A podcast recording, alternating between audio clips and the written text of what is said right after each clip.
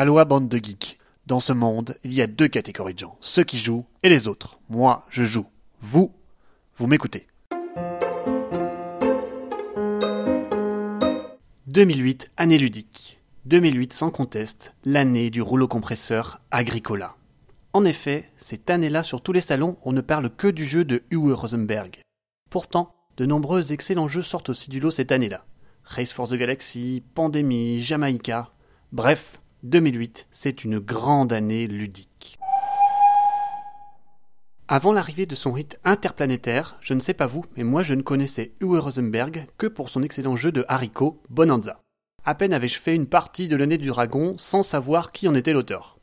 Dès lors, c'est la déferlante. Agricola par-ci, Agricola par-là, la sphère ludique n'a que ce mot à la bouche.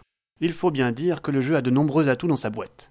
Il propose un jeu certes à l'allemande, mais servi par un thème champêtre, pour une fois fort bien rendu. L'éditeur a par ailleurs mille paquets, et la boîte est remplie de matos pour un prix raisonnable. Bref, le jeu fait un tabac aussi bien en Europe qu'aux États-Unis. Pourquoi un grand jeu? Eh bien, je vais vous le dire. Le jeu propose une mécanique principale de pose d'ouvrier sur des actions. Mais ce qui transcende selon moi le jeu, c'est son aspect lutte pour la survie. En effet, les différentes denrées que nous récoltons sont utilisées en grande partie pour nourrir notre famille et construire nos maisons. Cela ne rapporte pas grand-chose niveau point de victoire. Or, l'apprentissage du jeu est de trouver un moyen de s'en sortir, de nourrir de façon efficace pour s'orienter dès que possible vers des moyens de scorer. Par ailleurs, non content de proposer une expérience déjà très riche, Agricola arrive avec ses différents decks de cartes qui permettent de varier les plaisirs à l'infini. Les cartes demandent une nouvelle introspection car elles doivent au final rentrer dans 14 tours d'action, ni plus ni moins. Il est donc fort difficile de les utiliser à bon escient tout en récoltant de quoi nourrir la famille. Dans tout cela, l'interaction indirecte qui vous permet de bloquer ou d'être bloqué par les actions des autres joueurs se transforme en un jeu cruel où il faut louvoyer parmi les actions disponibles pour éviter la famine en tirant le maximum de son propre jeu. Bref, Agricola n'a pas volé ses lauriers, et son classement dans le top 3 sur Board Geek ne fait que le confirmer. Enfin, cerise sur le gâteau, Agricola propose une variante solo en forme de réussite qui n'est absolument pas anecdotique. C'est en effet un excellent passe-temps qui va marquer l'arrivée des règles solo dans nombre de hits qui viendront. Sorti des multiples prix raflés par Agricola, une poignée d'excellents jeux secoue le monde ludique. D'abord Race for the Galaxy, un jeu de cartes de geek s'il en est, proposé par Rio Grande Games.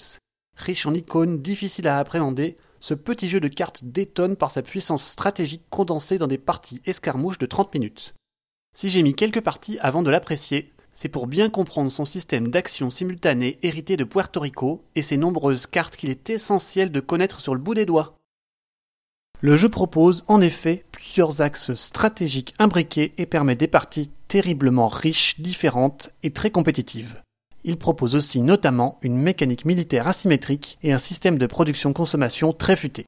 Mais regardez-le aujourd'hui, avec ses trois arcs d'extension pour un total de quatre extensions déjà sorties et une à venir, sa version 2D fraîchement sortie, il demeure pour moi le maître de l'escarmouche de 2 à 4 joueurs sans conteste. Il n'a pas pris une ride. En 2008 sortait aussi, dans un autre segment ludique, Pandémie chez Zedman Games et Ghost Stories chez Repo Productions. Les jeux coopératifs en étaient à leur début et Pandémie allait frapper un grand coup chez les joueurs en proposant un challenge à la fois simple dans sa mécanique mais diablement difficile dans son exécution. Il allait en lui-même provoquer des pelletées de défaites et perpétuer l'adage qui dit Dans un bon coop, on ne gagne jamais la première partie. Pandémie, c'est un thème fort peu courant, mais vraiment bien rendu c'est aussi et surtout une mécanique de propagation-éclosion sur un graphe tout simplement génial. Le jeu connaît lui aussi nombre d'excellentes extensions aujourd'hui ainsi qu'une version D. Un petit air de Race for the Galaxy quoi. Je terminerai par un mot sur un genre de niche, les jeux dits card-driven sur un thème historique. Après l'excellent Twilight Struggle publié en 2005, 2008 voit deux titres majeurs sortir et être récompensés. Ce sont Hannibal Rome vs Carthage et 1960 The Making of the President. Les cartes driven, je vous le rappelle, sont des jeux à deux joueurs basés sur des cartes représentant des faits historiques. Ainsi, on refait l'histoire à notre manière à chaque partie. Pour terminer, 2008 annonce l'avènement de jeux qui connaîtront du succès en 2009 et dont nous parlerons la semaine prochaine.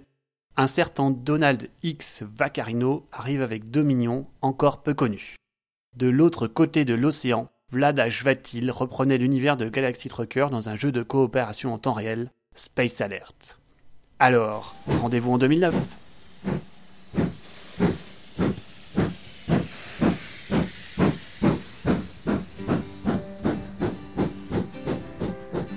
C'était la Minute le Geek, propulsée par Ludovox. Trêve de blabla et place au jeu.